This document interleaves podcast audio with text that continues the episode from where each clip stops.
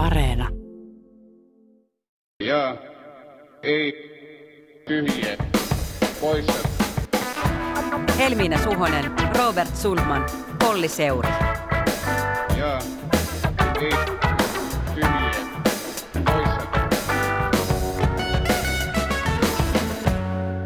Tervehdys, se on Jetpan Tai ja jälleen aika astua salamavalojen räiskeeseen, nauttia vielä hetki podcast-suosiosta ja selitellä tietysti lentopisteiden käyttöä. Studiossa minä Olli Seuri sekä kollegani Robert Sundman. Täällä ollaan Pasilan P1-studiossa ja kyllä, kuten jo aiemmin kerroimme, toistaiseksi viimeistä kertaa. Sen kunniaksi olemme kutsuneet koolle politiikkapodcastien Top Möötten. Tervetuloa vieraaksi Helsingin Sanomien uutisraporttipodcastin vetäjä Tuomas Peltomäki Kiitos, kiitos. ja Politbyro Trion edustajana Sini Korpinen. Tervetuloa. Kiitos. Tällaista kyläilyjaksoahan on tässä mietitty useasti vuosien mittaan, koska mehän tiedetään, että meillä on paljon yhteisiä kuuntelijoita, niin nyt, nyt voidaan tässä niin kuin viimeisellä hetkellä katsoa, että olisiko meidän yhteisestä jutusta tullut koskaan mitään. Ja sitten jos olisi, niin tämä on sitten se uusi kokoonpano, millä, millä kaikki podcastit häviää. Tämä on sitä tehostamista, streamlainataan. Kyllä, Suomi, Suomelle riittää yksi politiikkapodcast. Kyllä, Eikö kokoomuksella ollut joskus se yksi hyvä toimisi varmaan paremmin slogan? Oli. Missä vaaleissa? niin, niin miksi kolme podcastia, kun yksi hyvä toimisi varmaan paremmin? Mä en kerta kaikkiaan muista, missä vaaleissa se oli sellainen mieleen jää. Tällä viikolla politiikassa on ollut yksi nimi ylitse muiden, nimittäin Krista Kiuru, perhe- ja peruspalveluministeri, omalaatuinen porilainen demari, jonka suitsutus on noussut aivan uusiin sfääreihin. Kiuru esiintyi tiistaina Ylen A-studiossa, lupaili koronatoimia, kuten terveystarkastuksia rajoilla ja vauhtia rokotuksiin. Ja tässä muutama otsikko, mitä Kiurun esiintyminen poiki. Krista Kiuru on boss. Ministerin esiintymiselle sataa kiitosta. Kokoomuskin lupaa tukea. MTV. Kommentti. Kiuru otti pääministerin paikan. Jämäkkä TV-esiintyminen nosti koronakiurun uskottavuuden kertaheitolla Marinin ohi. Haapala Iltasanomat. Kiurun puhe ällistytti A-studiossa. Asiantuntija. Se oli poikkeuksellista kiurua. Iltalehti.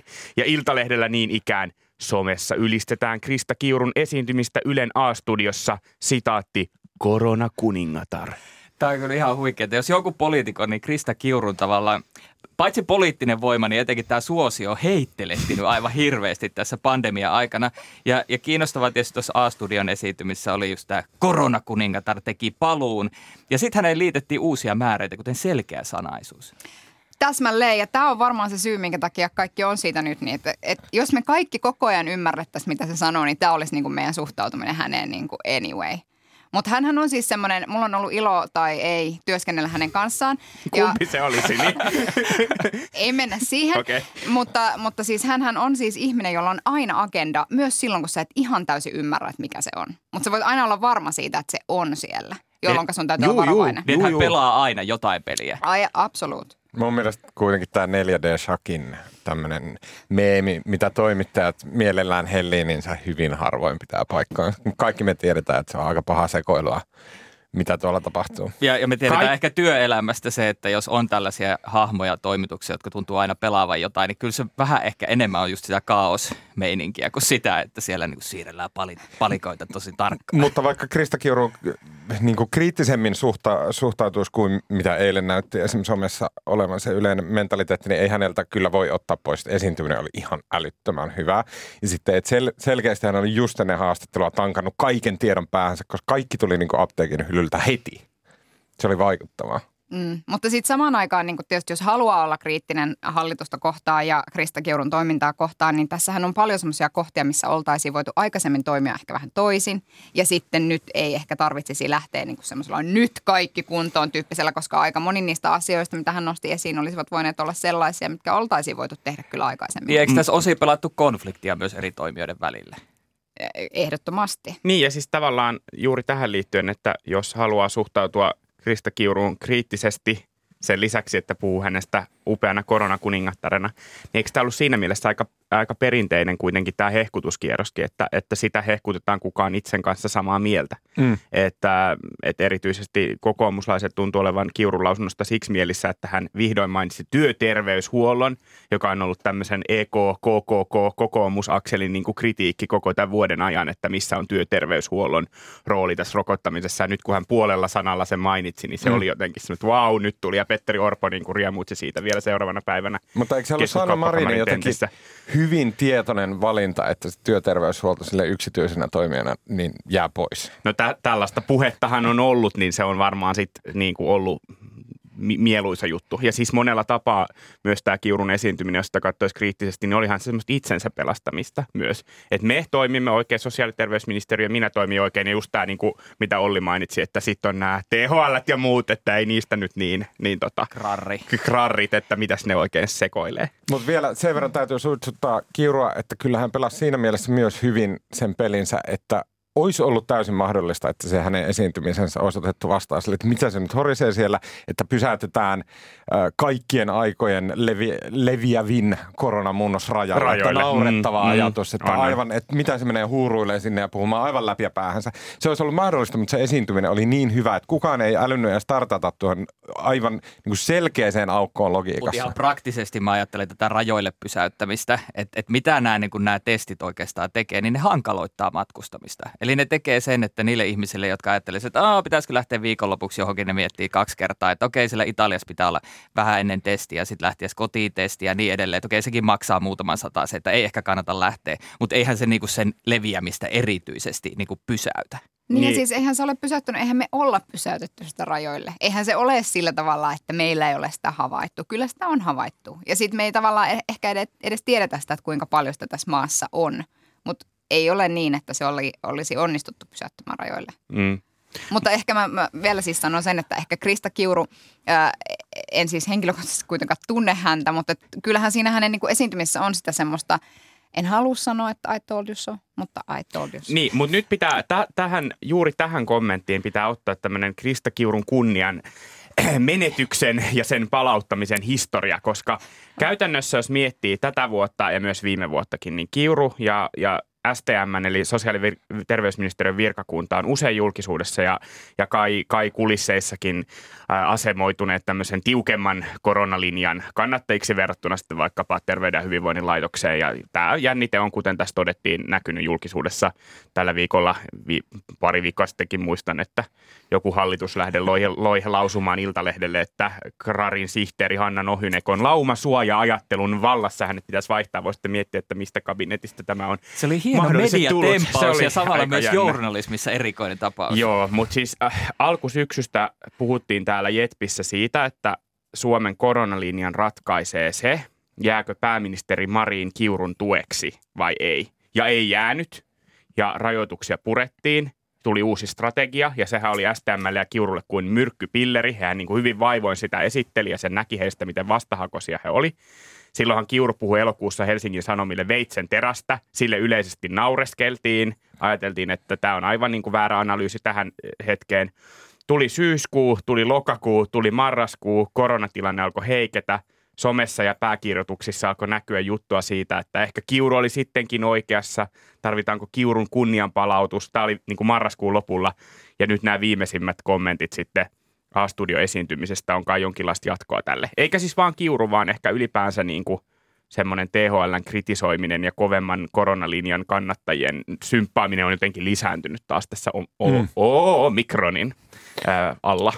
Mun mielestä kaikessa tässä täytyy huomioida se, että on olemassa jotain semmoisia peruslogiikoita tuossa siinä viruksessa, jotka vaikuttaa koko ajan, niin kuin esimerkiksi kausivaihtelu. Nythän on kausivaihdon aika meneillä, että se niin kuin leviäminen ää, kuuluu, ku, niin kuin isossa hippikoissa kuuluu tapahtua nyt. Ja sitten myös se, että mä, mulle sanottiin hall, hallituksen sisältä jo viime vuonna reippaasti sen, jälkeen, kun korona oli tullut ja vähän niin kuin oli kaikille selvää, että okei, että ei me kuolla tähän, niin sen jälkeen san, sieltä sanottiin jo, että tämä tulee olemaan tästä eteenpäin semmoista pumppaamista. Mm. Välistä mennään, välistä tiukennetaan, sitten taas mennään, sitten taas tiukennetaan, sitten taas, et sitä, ja sitä se on ollut koko ajan. Ja mm. sitä se on nytkin. Tämä on tätä pumppuliikettä ja kaikki hallituksessa, kaikki tietää, että tämä tulee olemaan tällaista. Ja se pumppaa niin kauan, kunnes se sitten loppuu. Mutta onko se sitten niin, että hallituspuolueille on myös hyödyksi, että periaatteessa on ne hahmot, jotka on niitä, jotka haluaa sitä jarrua voimakkaammin Kyllä. sen kannalla ja sitten niitä, jotka on sillä, että nyt saa mennä. Silloinhan puolueessa on aina joku, joka on oikeassa. Se on totta, ja kun nämä Se menee myös silleen puolueiden sisältä, että kaikista puolueista löytyy kaikkien näkemyksiä, niin se on kätevää. Kyllä. Niin ja sitten toisaalta mun täytyy myöskin siis sanoa se, että nyt tietysti Marinhan on ollut tässä aivan vallan sopivasti myöskin tuolla ulkomailla edustamassa meitä EU:ssa, mutta että että kyllähän nyt tässä tilanteessa se, että jos olisi ollut joku hallituksen tiedotustilaisuus, jossa Marin olisi siellä kertonut, että tulemme tekemään näitä toimenpiteitä ja muita, niin mä en usko, että ihmiset olisivat ottanut sitä kauhean vakavasti. Että kyllä mä niin kuin väitän, että se Marinin ää, kohu lainausmerkeissä mm. nyt siellä baarissa käymisestä on sillä tavalla vaikuttanut, että hänen äm, tavallaan pelimerkkiinsä pyytää ihmisiltä, että jääkää nyt himaa ja vähentäkää niitä kontakteja, on niin pikkasen vähissä. Ja sitten taas Krista Kiuru ei ihan taatusti ole käynyt missään muualla kuin valtioneuvoston linnassa ja ministeriössä ja kotona. Niin sitten me tavallaan, niin kuin, että ehkä hänen niin kuin uskottavuutensa myös tässä niin kuin tiukemmassa linjassa juuri sen takia, koska hän on koko ajan vaatinut sitä, niin voi olla huomattavasti pääministeriämme parempi. Mutta mitä hallitus rupeaa tekemään? No sehän on ollut kymmenen talan kysymys tässä nyt tämän koko kauden ajan. Tässähän leijuu tämä hätäjarru-sana koko ajan ilmassa ja myös se, että mitä mä oon miettinyt, että painetaanko sitä, vedetäänkö sitä. Mikä, et kun eikö hätäjarru junassa semmoinen, mistä vedetään? Mutta sitten jossain otsikossa oli, että jalka hätäjarrulla. Niin sitten mä sanoin, että ei kai se ole jalka siinä. Mutta tämä on, tää on musta ollut kiinnostavia asia, mikä tähän hätäjarruun toistaiseksi liittyy. Koska se, kyllä, koska se tässä. on tosi abstrakti, että mitä se tarkoittaa, kun se on enemmän semmoinen jotenkin niin kuin vähän niin kuin semmoinen toteamus, että nyt siirrytään tämän hätäjarrun käyttämiseen ja ehkä jotain niin kuin valtakunnallisia rajoituksia, joita ei voi koronapassilla ohittaa. Mutta, mutta kun mä oon yrittänyt niin kuin kysyä, että no miten tämä hätäjarru, tuleeko vai eikö tuu, niin yksi semmoinen kiinnostava havainto, mitä aika monista hallituspuolueista on sanottu, että niin, olisi se kiinnostavaa, että hätäjarrua vedettää, vedettäisiin samalla kun vaalit on tulossa ja kukaan ei halua siirtää niitä. Että se trauma kuntavaalien siirtämisestä on niin iso. Mutta onhan tässä huippua se, että... Että voiko olla samaan aikaan hätäjarru päällä ja vaalit tulossa. Jos ei voi, niin ei sitten vedetä. Ni, niin ja sitten se, että miten oikeusministerillä on taas ollut aikaa tottua tähän kausivaihteluun ja sitten ennustaa vähän eteenpäin, mutta näyttääkö se siltä, että siellä on taas valmisteltu monta skenaaria? No ei näytä siltä. Et, äh, jos mä oon ymmärtänyt oikein, niin tässä on tietysti se ero, että mm, kaksi rokotusta antaa ehkä suojan vakavaa tautimuotoa kohtaan, mutta ei niin hyvää suojaa omikronin leviämistä kohtaan. Joten sitten jos vaalit järjestetään ja yritetään järjestää ne terveysturvallisesti, niin siinä on kuitenkin riskejä siitä, että Kuka meistä ajattelee, nyt käsi pystyyn, te ette tietysti kuulijat tätä niin kuin näy, näe, mutta oikeasti, kuka meistä ajattelee, että siellä niin kuin kasaantuu niin massiiviset jonot, että me tarvittaisiin minkäännäköisen rajoituksen? Aluevaaleissa. Ihan oikeasti, aluevaaleissa. Ne käydään alueelle, jossa ei asu juurikaan No ihmisiä. yleisradiolaisena tietysti haluan nostaa käden ylös demokratian soturina täällä. Aivan, Oliko se just aivan, tällä viikolla aivan. tullut taas joku kyselytutkimus, että uhkaa jäädä ennätyksellisen matalaksi äänestysprosentti? Niin, Mutta pitää niin. siellä olla siellä ihmisiä siellä vaalitoimistossa. Mä ajattelen niitä, en niitä äänestäjiä. niitä, niitä demokratian sankareita. Kyllä, kyllä. Niin. Tänään aamulla tuli äh, tiedot, yksi tapaustutkimus Norjasta mm, tämän omikronin leviämisestä ja se oli kyllä tosi kylmäävää luettavaa. Se lähti tämmöistä hotellissa ollessa, olleesta juhlatilaisuudesta, missä yli puolet sairastui siitä yhdestä tapauksesta. Siellä sitten ne levitti sen hotelliin, seit, oliko 700 muuteen, vi- muuhun vieraaseen, jotka levitti sen sieltä viikonlopun aikana 21 kuntaan Norjassa ja se selittää sitä, miksi siellä on niin käsittämättömiä lukuja Joo. heitelty.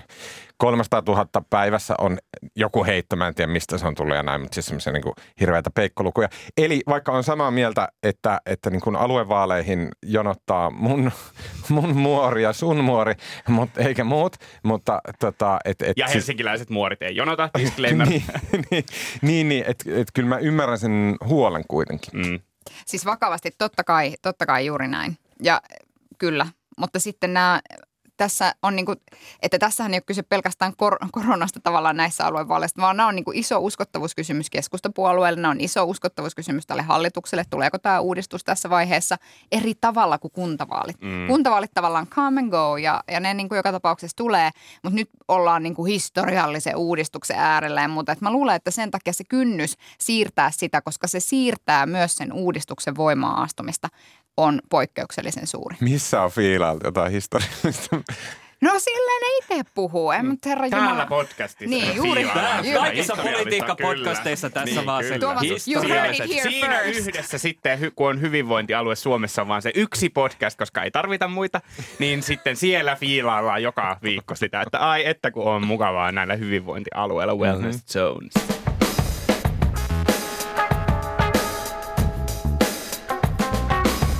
Ja ei. Tyhjiä poissa.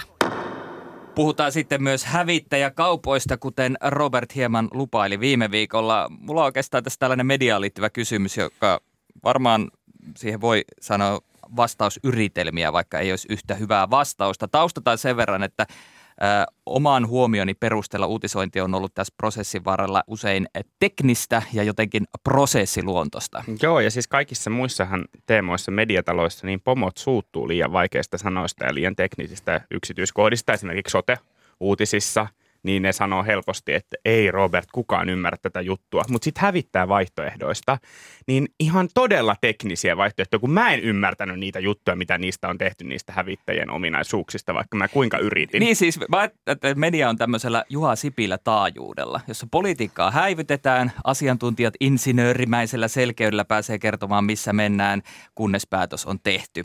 Ja harvat vastahankaiset äänet on kyllä päässyt esittämään yksittäisiä näkemyksiään, mutta eivät saaneet semmoista jalansijaa keskustelua. Eli onko se sun kysymys nyt se, että miksi media on ollut niin hampaaton hävittäjähankinnoista uutisoidessa? No, no jotain sellaista, että, että, on niinku, että, että kaikki tietää, että erilaiset valinnat vaikuttaa Suomen ulkopolitiikkaan. Kaikki tietää, että ei ole erillisbudjetointia, mutta ei me näistä puhuta. Musta tämä tota, tää prosessi on ollut, kun sun kysymys silloin oli, kun puhuttiin näistä aiheista, että miksi tämä on ollut näin epäpoliittinen tämä prosessi. Musta tämä prosessi on ollut siis aika syvästi poliittinen. Musta tämä kertoo niin kuin siitä asennosta, jossa Suomen poliitikot ja Suomen politiikka on. Että me voidaan olla niin kuin eri mieltä tällaisesta aluehallintouudistuksesta. Me voidaan olla niin kuin eri mieltä siitä, että pitääkö ihmisiä verottaa enemmän vai vähemmän. Mutta me ollaan aika yksimielisiä, me ymmärretään meidän geopoliittinen asema. Ja se tekee tästä prosessista mun mielestä itse syvästi poliittisen. Mutta se ei politisoidu, ehkä se on se pointti. Että se ei Niin, politisoidu kyllä. Niin näyttämöllä. se on puolueiden niinku, välillä tai näin. Kyllä. Eli tämä on Mi- jossain siellä konsensuksen Niin, mä luulen, mielestä jos, niin. jossain lin, nä, näiden hallituksen linnoja ja presidentin linnoja ja, ja siellä jossain käytävien komerojen takana on joku hiton paksu keppi, jolla tässä asiassa kaikki pidetään ruodussa. Jossakin on, mä en tiedä kuka sitä keppiä Paitsi Eki käyttää. Tuomioja, jolla on aina eri ja, Heikki, ja Heikki Hiilamo, joka on jo 90-luvun Hornet-kauppoja tuota tutkinut, niin Ja ja he vasem- pääsee ja niinku se keppi ohi. Kiljunen, kuuntele enää kukaan. Mutta niitä hahmoja on tosi vähän. Ja, Niin. ja siinä on semmoinen tietty on semmoinen tosi vaihtoehto.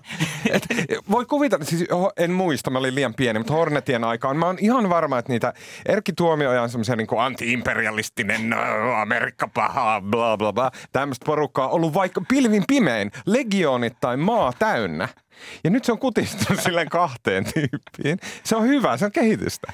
Ja vielä kahteen sellaiseen tyyppiin, josta kaikki on silleen, että not again, not again. Sinne se tulee täriseen taas tuohon. Nimenomaan silloin taas joku mielipide. Ja, ja, ja tässä on ehkä semmoinen Bushin Irakin sata oli väärin. mediahuomio. Et, et tota, mediahan kuitenkin Aika heijastelee aina jonkun verran sitä yhteiskuntaa. Et median kriittisyyshän riippuu siitä, mitä ympärillä on. Et media ei ole silleen, että olemme tasapuolisesti kaikkia aiheita suhteen yhtä kriittisiä, vaan se tarvii ne toisiajattelijat. Ja se Mm, tarvii mm. myös tukea niille toisiajattelijoille. Se tarvii sen kansalaiskeskustelun, mistä se nousee. Ja ehkä silloin 90-luvulla oli enemmän voimaa sille, että sille kansalaiskeskustelulle. Mutta on olemassa, kaikki toimittajat tunnistaa sen, on olemassa, en sano nyt, että, että somessa on tyhmyys ja toimittajassa viisaus, koska niin se ei missään nimessä ole. Koska Mut- niin se on. Mutta nykyaikana on olemassa silleen todella typerää ja käsittämättömästi silti läpi menevää toisinajattelua. Sille, että joku aivan älytön vastalause syntyy jossain somen tiimellyksessä ja, ja sitten siihen vaan mennään mukaan ja sitten ollaan silleen, että okei, no, me ei voida tehdä tätä järkevää uudistusta, koska joku on sanonut jotain aivan typerää internetissä. Tämmöinen riski on ja sitten niinku mega-asioissa se riski täytyy kiertää tosi kaukaa. Ja sitten se iso keppi on käytössä. Kyllä. Mm, Iltalehtihän skuuppasi tämän hankinnan edeltävällä viikolla, tai että esityskoneeksi on tämä F-35, ja, ja toki sitten siihen voi sanoa, että kyllähän me kaikki arvasimme näin, mutta skuuppi on kuitenkin skuuppi.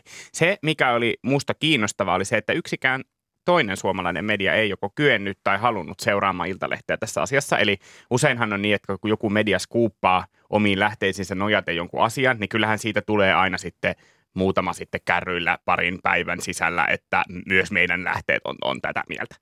Mutta näin ei käynyt tässä tapauksessa. Sen sijaan Reuters ja SVT skuuppasivat tahoillaan ja kertoivat, että Suomen uudeksi hävittäjäksi tulee F-35. Pitääkö tästä päätellä jotain? No, mä en, mä en ollut näissä kuvioissa meillä mukana, mutta mä ehkä sen verran voin sanoa, että Helsingin Sanomilla tärkeissä asioissa vaaditaan useampi toisestaan tietämätön lähde. Myös Ylellä. Jotka Joo. varmentaa saman asian ja oletan, että ei ole saatu useaa toisestaan tietämätöntä lähdettä, jotka olisi varmentanut saman asian. Ehkä sitten muut mediat on saanut kaksi tai useamman lähteen, en tiedä. Tai sitten, että he ovat jo, jostain muusta syystä tota, tyytyneet vähempään. Niin kyllä näyttää. historiassa tiedetään tapauksia, että myös yhteen lähteeseen perustuen on uutisoitu tämmöisiä isoja. Jos hänet on katsottu hyvin luotettavaksi. Niin kyllä. Mehän emme, itsehän en ole mukana yhtään missään mediajutuissa näistä kirjoitellessa, mutta että ehkä mä jotenkin, ehkä siinäkin näkyy se, että, että, että tavallaan älä, ei tyritä tätä niin kuin nyt, että jotenkin tämä on niin iso asia sekä taloudellisesti että poliittisesti että turvallisuuspolitiikan kannalta, että kyllä niin kuin mediat ehkä, ja nyt tämä on juuri tämmöinen en ole toimittaja, mutta voi vilkaista tässä seurassa tyyppinen kommentti, mutta että et, et ehkä mediat Sinut siinä... kelpuutetaan sieltä kiitos, somesta. Kiitos, Tervetuloa. Kiitos. niin. niin ehkä, ehkä, ehkä tässä tapauksessa on niin sovellettu myös tämmöistä varovaisuusperiaatetta, että ei, että ei lähdetä kauhean Tässä helposti juoksemaan. Niin, niin mutta ehkä, ehkä johonkin toiseen aiheeseen nähden, jos ottaisiin tuon sote-aiheen, niin mä ajattelen, että olisin voinut olettaa, että olisi syntynyt vähän enemmän ää, nyansoitua keskustelua. Esimerkiksi käyttökustannuksista.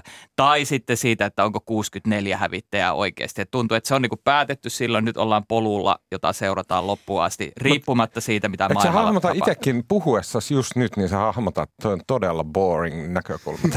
ei se välttämättä hahmota, musta se ei välity tänne asti. Ei, ei tietenkään välity. Nämä on musta kiinnostavia asioita ja tärkeitä kysymyksiä. Mut, niin, mutta, 6 miljardia seuraavan 20 vuoden aikana. Keskustellaan tästä. Joo, mutta niin, mutta et, ehkä tässä niin näkee niin ne muutamat sellaiset niin viestintään liittyvät lainalaisuudet, ja siinähän itse olen asiantuntija, että, mm. että meidän on niin helpompi osallistua keskusteluun, jossa meillä on niin joku tavallaan tuntuma siitä. Meillä on kaikilla käsitys siitä, miten terveyskeskus toimii tai ei. Hens olemme kaikki sote-asiantuntijoita.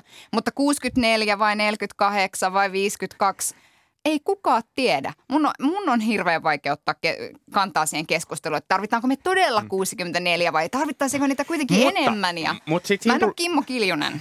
mutta myöskään, ei, toi on semmoinen asia, mistä mä, mä luulen, että emme pystytä saamaan siitä tietoa, koska se, että onko meillä 64 hävittäjää, sitten se pitäisi perustella silleen, että okei, no miten meidän koko muu puolustus toimii. Varmaan sitä ei haluta julkisesti tehdä, joten se käytävä keskustelu olisi älytön. Mutta eikö tässä tuu myös semmoinen niin kuin – kun mä myönnän suoraan, että mä en ole itse tämmöinen turpovihkiytynyt ihminen, eli mä en kuulu tämmöiseen taikapiiriin, jossa turvallisuuspoliittinen ymmärrys olisi laskeutunut ylleni ja hahmottaisin, niin, hahmottaisin siellä niin kuin asiat. Ja sitten tässä tulee jotenkin vähän kyllä sellainen olo, nyt mä löydän tässä niin kuin jotenkin sisäisen niin kuin populistini, että he, jotka on jotenkin turpovihkiytyneitä, niin he ymmärtää tämän asian ja he päätyy siihen kaikki yhdessä.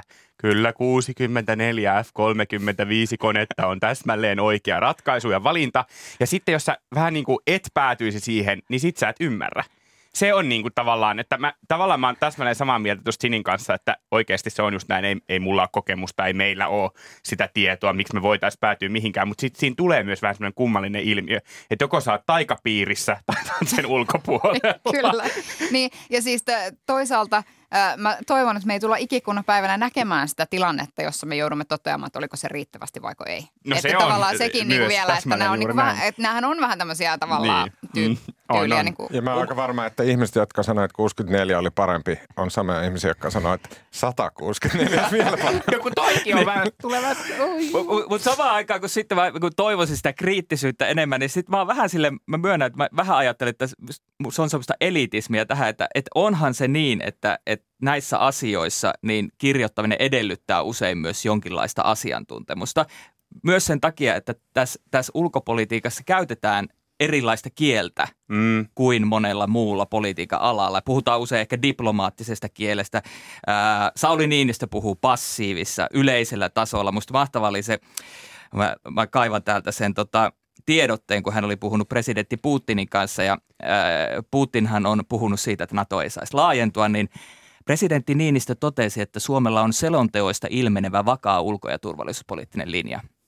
Ja sitten se pitää lukea, mitä se tarkoittaa. Se tarkoittaa sitä, että Suomella on NATO ovi auki ja Suomi ei tee sitä päätöstä tässä ja nyt, eikä Venäjä tule vaikuttamaan siihen. Eli tässä on niin kuin, tämä kielen käyttö on jotenkin ihan omanlaisensa tässä maailmassa ja, ja kyllähän siihen pitää olla vähän niin kuin vihkiytynyt, jotta voi selkokielisesti kertoa siitä. Mutta se journalismin ongelma musta tässä tapauksessa ehkä on ollut se, että, että onko nämä, jotka on vihkiytyneitä siihen kieleen, niin kel- kertonut riittävän selkokielisesti. Mm. Onko he pystynyt tekemään niitä selkokielisiä juttuja, kun mun mielestä se, että tehdään hävittäjän ominaisuuksista sellaisia, niin kuin muistatko, kun lapsuudessa oli niitä autokortteja, missä on hevosvoimat ja, Mm. ja Myös huippunopeus. ja- Pokemon-kortteja, jossa oli Pokemonin ominaisuudet.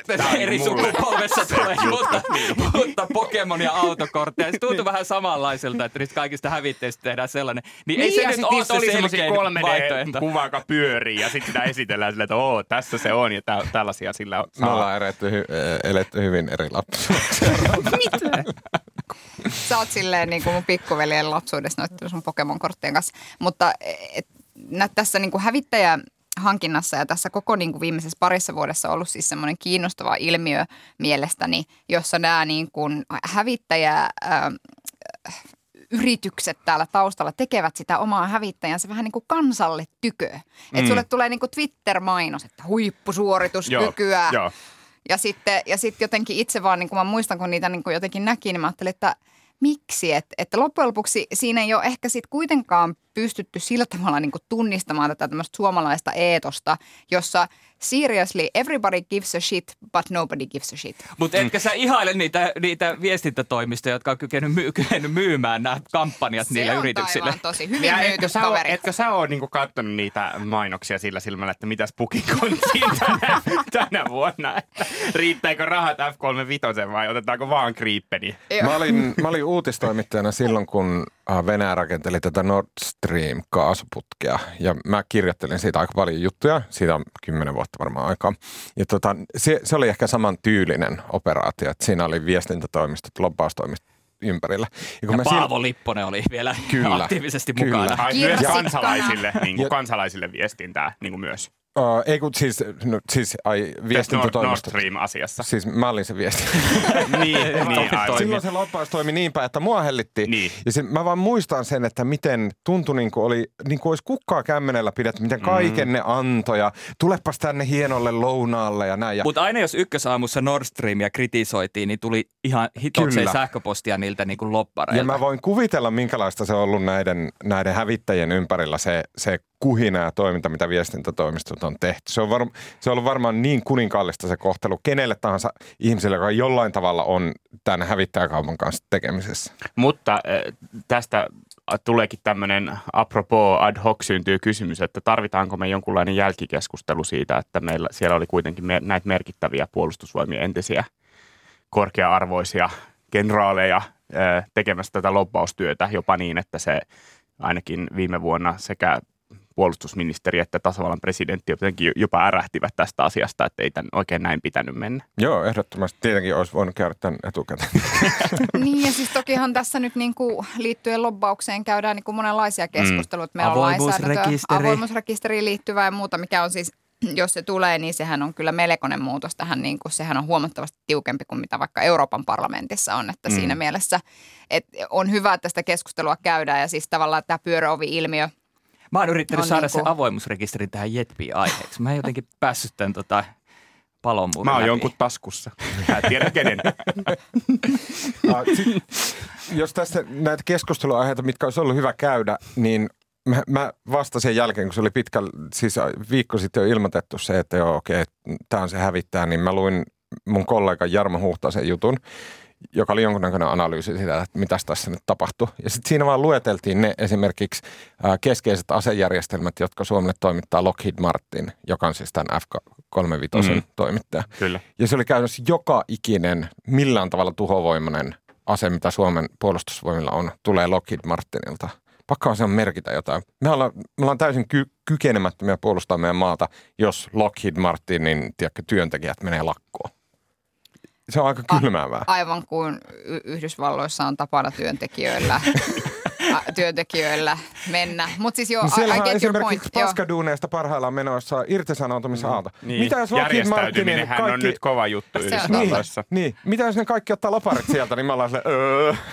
Niin, niin kyllä, mutta että, että mä itse jotenkin ajattelen, että musta kiinnostavaa on juuri tämä keskustelu suhteessa NATOon ja suhteessa Venäjään. Että, että onhan jollain tavalla, täytyyhän tämän merkitä jollain tavalla myös sitä, että, että kyllä lopultahan se tarjous, mikä esimerkiksi minkä minkä tota, pohjalta me nyt niin kuin edettiin tämän kanssa, oli siis oikeasti aika hyvä. Ja se niin kuin merkitsee ehkä sitä, että ehkä Yhdysvaltain näkökulmasta on strategista, että millä tavalla meille täällä käy. Ja tästä mä tuun siihen diplomaattiseen kieleen, siis koska luen paperihesaria, niin sanon, että nämä jutut oli niin kuin päällekkäin, mutta internetissä ne ei varmaan ollut päällekkäin. Mutta viime viikolla lopulla oli hauska juttupari, missä ää, kerrottiin yläpuolella, että presidentti Niinistöstä hävittäjähankinnalla ei ole vaikutusta Suomen ulkopoliittiseen asemaan. Ja sitten sen alla oli tämän supersuurlähettiläs Mikko Hautala haastattelu, jossa Hautala sanoi ehkä tavallista suoremmin, että antaahan se tuulta purjeisiin. Mutta toki hänellekin äh, hän ilmasi siinä, että voisin uskoa, että kauppa tulevaisuudessa tiivistää entisestään Suomen puolustusvoimien yhteistyötä Yhdysvaltain kanssa, mutta tätä ei ole myöskään syytä ylidramatisoida. No se oli Aivan hyvin diplomaattista. miten tahansa turvallisuuspoliittista keskustelua tässä maassa. Ei nyt tehdä tästä mitään numeroa. Sä Niin. et ole taikapiirissä. Niin. Mutta äh, kyllähän niin kuin tämän päätöksen jälkeen, niin en mä tiedä, onko se, onko se vaan minä ja mun, onko mun NATO-kupla jotenkin, NATO-kupla? Joo, minun tuli. Oi, oi, breaking Onko mun Twitter-kupla tosi NATO-myöteinen? Ai kauhea. Ah, no, NATO-kuplassa ollaan. Niin siellä oli tosi paljon tämmöisiä kommentteja, että onko nyt se hetki? Onko nyt se NATO-hetki? Mm. siis, onko teillä muilla oh. samaa kokemuksia? Joo. Semmoisia kommentteja oli tosi paljon. No muutkin on NATO-kuplassa. Olli. On tää mo- monta pysäkkiä lähempänä NATOa, ainakin fiilispohjalta mun mielestä. Niin, no mä toivon, että me oltaisiin oltu lähempänä NATOa silloin, kun mä olin viisi. Silloin olisi ollut se hetki. Joo, milloin se oli? Ysärillä oli ikkuna auki hetken. Siitä olisi pitänyt hypätä todella, todella vauhdilla. Mutta Suomi ei halunnut liittyä siihen Baltian maiden ryhmään siinä vaiheessa. Niin. Mutta on, on, on toi kyllä kiinnostava toi NATO-asia, varsinkin siinä mielessä, että mikä tämä maailmanpoliittinen tilanne on. Että jos ajatellaan, että mekin puhuttiin Rysky Riiheläisen kanssa pari viikkoa mm. sitten tästä Venäjän toiminnasta. Ja Venäjä on niin tehnyt nyt kaikkensa ärsyttääkseen eri rintamilla, on se kaasua tai Ukrainan rajalla joukkoja. Ja, ja nyt Venäjä on päässyt myös puheyhteyteen. Bidenin ää, Putinin, Sheen ja tietysti Sauli Niinistön kanssa, että Sauli on ollut tässä Euroopan tavalla Fab Four. Pu- Putin kuiskaajana, mutta tämä on tosi jännä tilanne, että mä en näe ainakaan, että niinku se hirveän nopeasti tapahtuisi mikään niinku NATO-keskustelun avaaminen. Mm. Et, et jos me ajatellaan Ukrainan sotaa 2014, niin, niin sehän muutti tosi paljon hetkellisesti sitä NATO-keskustelua. Et, et mikä se olisi, joka käynnistäisi sen niinku oikeasti? Ruotsi. Mu- niin, kyllä. Ei, en mä usko, että millään muulla tavalla Suomessa ikinä voi Näin tulla mitään varmaan. vakavasti otettavaa NATO-keskustelua, paitsi jos Ruotsi yhtäkkiä ampusee NATOon. Ruotsihan on tehnyt meille todella källejä temppuja, mutta et, et jos siellä rupeaa, ja mun Damn mielestä Ruotsissa kannatus on noussut, oliko yli puoleen jo, mm. että kyllä siellä tapahtui, ja se on se reitti, miten Suomi päätyy NATOon, jos päätyy. Hyvin epätodennäköistähän se on. Mutta mun täytyy ker- kertoa siis silloin, kun Ukrainassa alkoi rytistä, niin mä olin silloin töissä Euroopan parlamentissa ja se oli oikeasti aika koskettavaa, että sulla on niin kuin Ukrainan ylintä johtoa, jotka tulee sinne Euroopan parlamentille puhumaan, että me ollaan niin kuin kusessa, me tarvitaan apua. Ja kyllä se niin kuin aika voimakkaasti vaikutti esimerkiksi mun omaan näkemykseen siitä, että mikä sitten todellisuudessa olisi se tilanne siinä vaiheessa, jos täällä tapahtuisi jotain vastaavaa. Että kyllä se, äh, kyllä mä, lu, mä, mä niin kuin luulen, että, että tässä tullaan näkemään jotain muutoksia vielä No meidän eli aikana tietenkin, mutta toivottavasti aikaisemmin. Mulla herää sellainen kysymys, tämä voi olla tosi lapsellinen ja tavallaan paljastaa mun just silleen kuin tyhmä mä oon turpa-asioissa ja näin. Ja olen ja mä se niin silleen kuitenkaan hävetä, että onkohan sillä tavalla, että mm, jossain vaiheessa Putin lähtee ja sitten Venäjällä tapahtuu vallanvaihto, se on megaluokan asia. Se voi olla hallitsematonta, se voi olla täysin hallittu. Me ei tiedetä, miten se tulee menemään. Kuinkahan paljon helpottaisi asioiden ymmärtämistä se, jos me katsottaisiin sen perspektiivin läpi, esimerkiksi tätä hävittäjähanketta, jos mitä tahansa Suomen ää, tota, peliliikkeitä, asemia, tekoja sille, että minkähän verran meidän se hallinnollinen systeemi varautuu siihen, että minkälainen Venäjä on sanotaan 10 vuoden päästä, Nyt- 15 vuoden Nyt, nyt, nyt Tuomakselle iso keppiä vaan sormille. Ja ei. Tyhjiä poissa.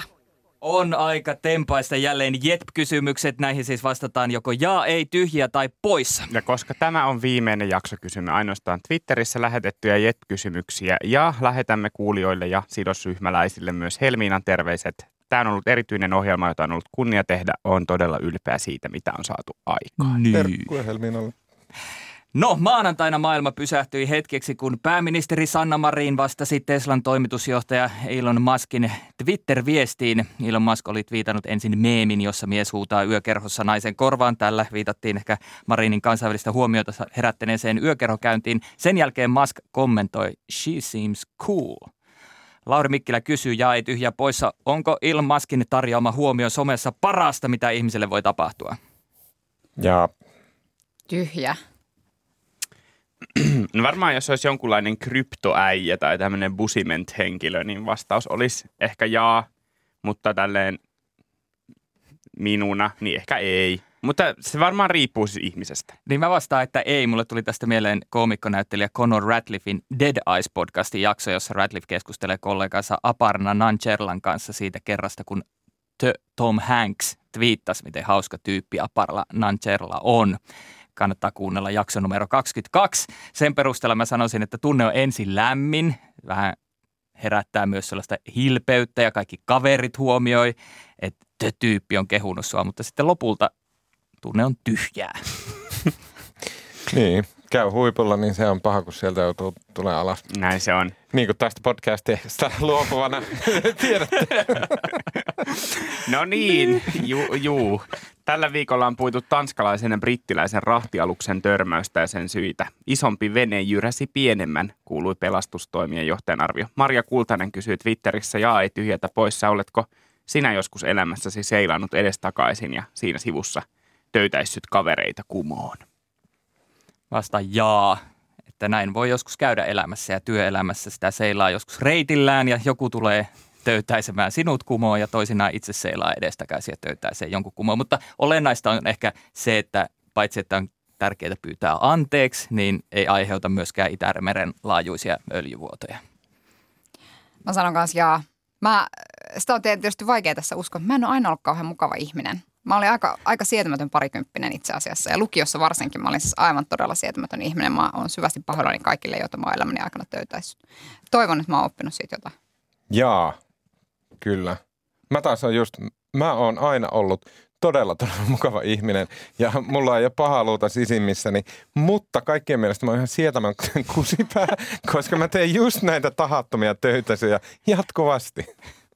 Ja mä sanon silti, että mä olin iloinen, että mä oon käynyt Sinin kanssa samaa lukiota. No mä inspiroidun tuosta Sinin vastauksesta siinä mielessä jaa, että mä olin lukiossa ehkä vähän, vähän niin kuin parempi, mutta tota, kyllä siihen asti, siihen asti, eli sanotaan niin kuin peruskouluikä, niin mä ollut ihan sietämätön kakara. Eli Ja Sini, just tämmöinen ihan nun ärsyttävä besservisser lapsi. Varmaan kaikki opettajat on tehnyt mieli antaa ympäri korvia, mutta ei ole voinut, koska on eletty kuitenkin jo sivistynyttä aikaa, Jo eikä 2000-lukua. 50-lukua, jolloin, Joo. jolloin on voinut lapsia antaa ympäri korvia. Et mä oon ollut varmaan ihan perseestä. Ja eikö tämä kaikki taltu, taltioitu summeriin? Ei kun galaksiin. Äh, Galaxiin. Mutta sitä mä tein lukioikäisenä jo, jo sit, niin sit mä olin jo ehkä vähän kuitenkin. mutta jos Sinistä tulee niin kuin koko ajan parempi ihminen ja eläkeläisenä tosi herttainen, niin kuin kaikki rakastaa häntä, niin Mm. minkälainen susta tulee sitten, mikä tämä sun projektio on tällä? En tiedä. En osaa sanoa. Sentimentaalisten hyvästien kunniaksi viimeinen kysymys on suunnattu meidän omiin napoihimme. Yes. Tomi Koistinen esitti kysymyksen Twitterissä ja ei tyhjä poissa. Oletko ollut kateellinen kilpailevan politiikkapodcastin resurssien, vapaamman kielenkäytön tai jonkun muun asian suhteen? No siinähän ne tarkoitushakuiset kysymykset sitten tulikin. No ehkä mä aloitan siis siitä, että kuitenkin tota, kun tultiin tähän huoneeseen, niin oltiin silleen, että siis mistä mist teidän rahat niin tulee? Mä olin silleen, että no me ei olla pitkään aikaan maksettu siitä itse, että me tehdään sitä. Että ehkä se on tämmöinen resursseihin liittyvä kysymys. Sä myös meille... ihaistelit näitä mikrofoneja. Kyllä, oh, mä olin silleen, mikä tämä on? Mä Meillä on äänitarkkailija. Uskomatonta. Meilläkin on tuottaja Roope, mutta silti mä nauhoitan tällä mun iPhoneilla. Joo, kyllä. Ehkä ne on tavallaan ne resurssit. Hmm. Ja, joo, ja kyllä ehdottomasti mä oon kadehtinut teitä molempia poppoita. Uh, Politbyro-jengiä teidän siitä, se teidän insider-perspektiivi, mikä teillä on, on jotenkin niin upeeta. Teillä on sitä nippelitietoa ja sieltä sisältä, kun te katsotte uh, sen poliittisen prose- prosessin sisältä, niin se, tai se on jotain, sitä ei saa muuten. Se on se, mikä toimittajilta puuttuu, kun me vaan viisastellaan pihalta katsottuna. Ja sitten teiltä mä oon kyllä niin kuin jet, jep, jetpin Jotenkin teillä on kuitenkin tämä audioammattilaisen tekeminen ja se kuuluu niin kuin kaikilla tavoin koko ajan kaikkialla ja se on jotenkin kyllä kateutta herättävää. Samaten pakko myöntää myös, että mä oon kadehtinut teidän ääriharvoja ilmestymiskertoja, koska me, Joka on pilannut meidän yleisösuhteen monta monituista kertaa. me, me, mullehan tapahtui siis jossain vaiheessa sille, että mä jotenkin havahduin siihen, että ei hitto, että tämä on tullut nyt kaksi, vi- siis uutisraporttipodcast, tämä on tullut kaksi vuotta ilman taukoa. Että meillä on kesätiimit ja sitten mä oon aina tehnyt, että nyt on joku väliviikko loma tulossa, niin mä oon aina jonkun pikkujakson vähintään tehnyt siihen. Ja sitten kun oli silleen, että kaksi vuotta on mennyt putkeen ilman ainuttakaan taukoa, niin siitä tuli semmoinen, että mä en pysty luovuttamaan tästä. Ja nyt, nyt mä, joka viikko tulee podcast. Mutta se on se mitä. yleisösuhteen rakentamisen kannalta se tärkeä asia. Niin, mutta se on raskasta. niin, mutta tämä on, niin kuin, se on, tää on asia, mistä mä oon, on, on kyllä ilman muuta uutisraportille niin kuin kateellinen, että teillähän on tosi sitoutuneet ku, kuuntelijat ja toki se on niin kuin teidän oman työn tulosta, että sitä niittää mitä kylvää, että kyllä mä oon niin kuin, paitsi, että me ollaan itse vähän välillä on, on, aiheutettu ongelmallisia ratkaisuja, mutta myös niin kuin, nyt kaikilla rakkaudella pomoja kohtaan, niin mä en kyllä edelleenkään ymmärrä, miksi me laitettiin silloin koronan alkaessa tauolle niin pitkäksi aikaa. Musta se oli tyhmä ratkaisu, minkä Yleisradio teki ja, ja siinä myös sitten niitettiin sitä, mitä kylvettiin, eli niitä lukuja sai nostella sieltä niitä kuuntelijalukuja hetken aikaa, että ne lähti Nyt nousemaan. tämän sanoa, koska sulta ei voida enää tätä podcastia ottaa pois. Just näin. Ja sitten äh, politbyros, niin ehkä toi sama, mitä niin kuin Tuomas nosti, että onhan se niin kuin eri tavallaan eri, niin kuin, täysin eri perspektiivistä tehty ja siksi se on myös niin kuin hyvä, että se on olemassa, että on tavallaan nämä molemmat puolet. Plus, että teillähän on niin kuin, ei, ei, tä, ei Yleisradio ole mikään pakkopaita, mutta teillähän on mahtava tykittelemisen vapaus ja te myös sitä käytätte. Erityisesti jo, tämmöinen henkilö kuin S. Korpinen on niin kuin tosi hyvä käyttää sitä. Kyllä. Ja sehän on niin kuin parasta audioviihdettä. Kyllä, mä, mä, mä kyllä vastaan tähän sen takia ei, että mä en ole ka- kateuteen taipuvainen luonteelta, niin mä oon ihailuun taito, taipuvainen ja oon sitä mieltä, että te molemmat ootte niinku, niinku se ei ole vaan niinku, tota, liikkumatilakysymys. Mm. Mä ajattelin, että te molemmat ootte, ja, ja, ja tämä on vähän tällaista niinku nyyhkyttelyä nyt, mutta ihan äärimmäisen hyviä hyödyntämään sellaisia rekistereitä, mitkä on ehkä tällaisille vielä korostuen minun ja Robertin kal- kaltaisille punnitsijoille, punnitsemiseen taipuvaisille ihmisille aika hankalia. Ja, ja, ja podcast-ilmaisussahan on, on niin just se, että, että ihminen olisi niin mahdollisimman ää, jotenkin niin kuin tartuttava. Että siinä olisi paljon tarttumapintaa. Mm. Niin mä luulen, että, että teillä molemmilla on niin kuin luontaisesti ilmaisussa ja mitä enemmän te annatte sen tulla, niin, niin sellaista tyyliä, mikä sopii ihan hemmetin hyvin tähän mediaan. Mm. Ja, ja kyllä mä niinku ihailen sitä. Mulla on ollut semmoinen johtoajatus jonkun aikaa, mikä ei välttämättä aina toteudu täysin, mutta missä mun mielestä on jonkunnäköistä perää. Se liittyy niin poliittiseen journalismiin. Ja mun mielestä Suomessa poliittinen journalismi, okei, että se on hyvä, mutta siellä on semmoinen helmasynti, joka on se, että sekä meillä tekijöillä että kuulijoilla että lukijoilla helposti menee ujous ja arvokkuus sekaisin. Eli että me luullaan, että me tehdään tosi arvokkaasti tätä asiaa, kun me ei sanota. Me ei sanota suoraan, me ei sanota silleen kärjekkäästi. Me luullaan, että se on arvokasta. Mutta jos me fiilisteltäisiin oikeasti, katsottaisiin niin kuin sinne pinnan alle, niin me voitaisiin vähän tunnustaa, että monesti me ollaan ujoja. Me ei uskalleta sanoa, me kehdata, me ei silleen, ah vitsi, tää näin. Ja sitten me vaan te, kaikki teeskentelee, että no, tämä on hyvin arvokasta, että nyt tälleen jätetään tämä asia mainita. Joo, tämä on se asia, mikä kanssa mulla on yksi ongelma. Mm. Ja sitä mä yritän niin omassa duunissa välttää. Mm. Olemalla täys pelle.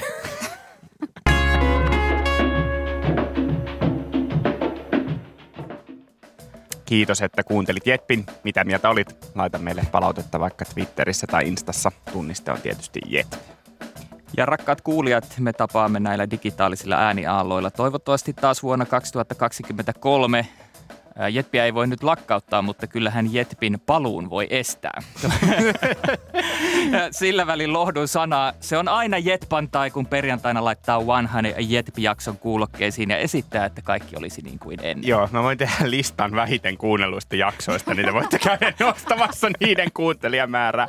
Ja ensin joululomalla, sitten ystävänpäivänä, pääsiäisenä, juhannuksena, pyhäinpäivänä ja jälleen joulun edessä pitkiä epämukavien hiljaisuuksien hetkiä ihmisille, niin näiden varalle toivomme tietysti asiantuntijoilta podcast-suosituksia, mitä kuuntelisitte ehkä Politbyroon ja uutisraportin lisäksi, jos olisitte Jetpin kuuntelijoita. Ja tämä on se bonus, mikä on pöllitty uutisraportilta.